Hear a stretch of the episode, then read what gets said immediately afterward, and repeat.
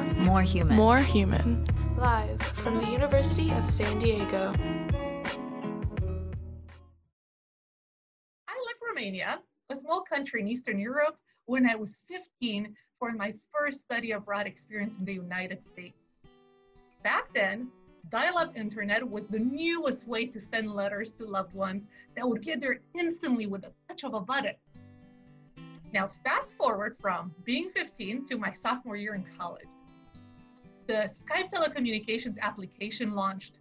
It was the first free service at the time. This is back in the day when there were no smartphones, FaceTime, no Google Hangouts.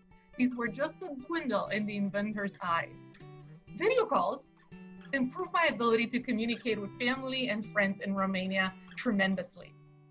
Now, to put this in the perspective for the younger audience today, my first webcam's resolution was so low, even though this was the top of the line webcam, that I couldn't wear stripes or gesticulate much when talking.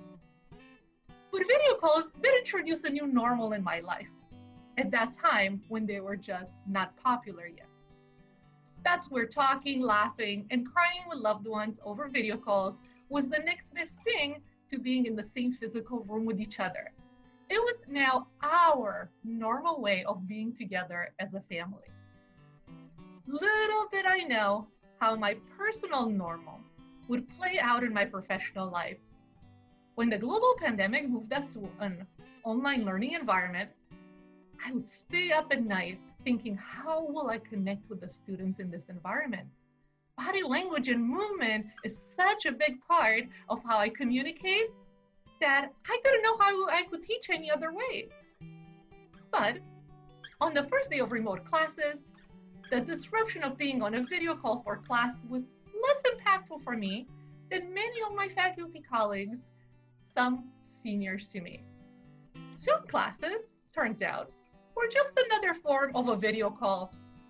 My normal way of talking to loved ones had now just spilled over into my professional life. And not surprisingly, much of this was true for my junior and senior students too. After all, they're so much younger. They come from the era of smartphones and FaceTime. Our normal way of communicating in our personal lives had just become the new normal in our professional lives. Yes, we were figuring out how to adjust to a few minor aspects of this new professional normal, such as, is it okay to eat while on a Zoom call like we do in, in person? Or how dressed up should I be for Zoom class? But these are relatively small adjustments to make to our new normal compared to all the other health and financial changes in our lives and those of our loved ones at this time. I had a much harder time internalizing and later even questioning normality as a social construct when it comes to parenting. I grew up learning that social norms and expectations are to be internalized even when they go against our intuition and experiences. Once the pandem- pandemic happened and daycares closed, our adorable four-year-old was home around the clock. At her age, it was hard for her to understand what had happened to her normal life, getting to go to daycare and play with her friends every day. So her best response was to have mommy be her new best friend every second of the day. So we were very blessed to have a very kind taker who spent time with her when I was teaching. My heart should have been full, and I should have been the happiest I had ever been. At least that's what society says it's normal for a mother to want to spend as much time as possible with her child, and for a mother to want to be around her child all the time. For a mom to be so excited about reading the same story over and over again, about coloring, painting, and singing together with her daughter every day. For a mom to think silly chalk drawings for hours are the best of times.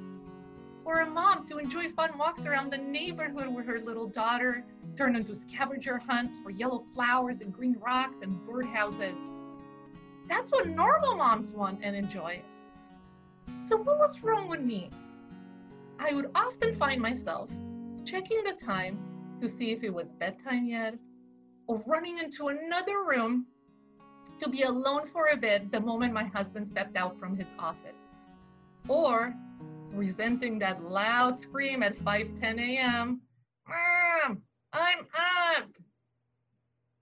Why am I not normal? We are so blessed to live in a detached home with a backyard. Other moms have it so hard in small condos or apartment buildings with their kids at home. I should be so happy. Why am I not so happy to have Julia around twenty-four seven? The guilt of not fitting society's definition of a normal mom would keep me up at night. I have still not found out why I'm not normal for society's standards, and I know I get judged for it. But I also know there are other not normal moms out there, and they are women that I have known for a long time and greatly admire. Maybe we can still be good parents without fitting society's normal expectations of parenting, or just maybe the pandemic revealed that what's normal to do or feel as a parent does not apply in extreme times.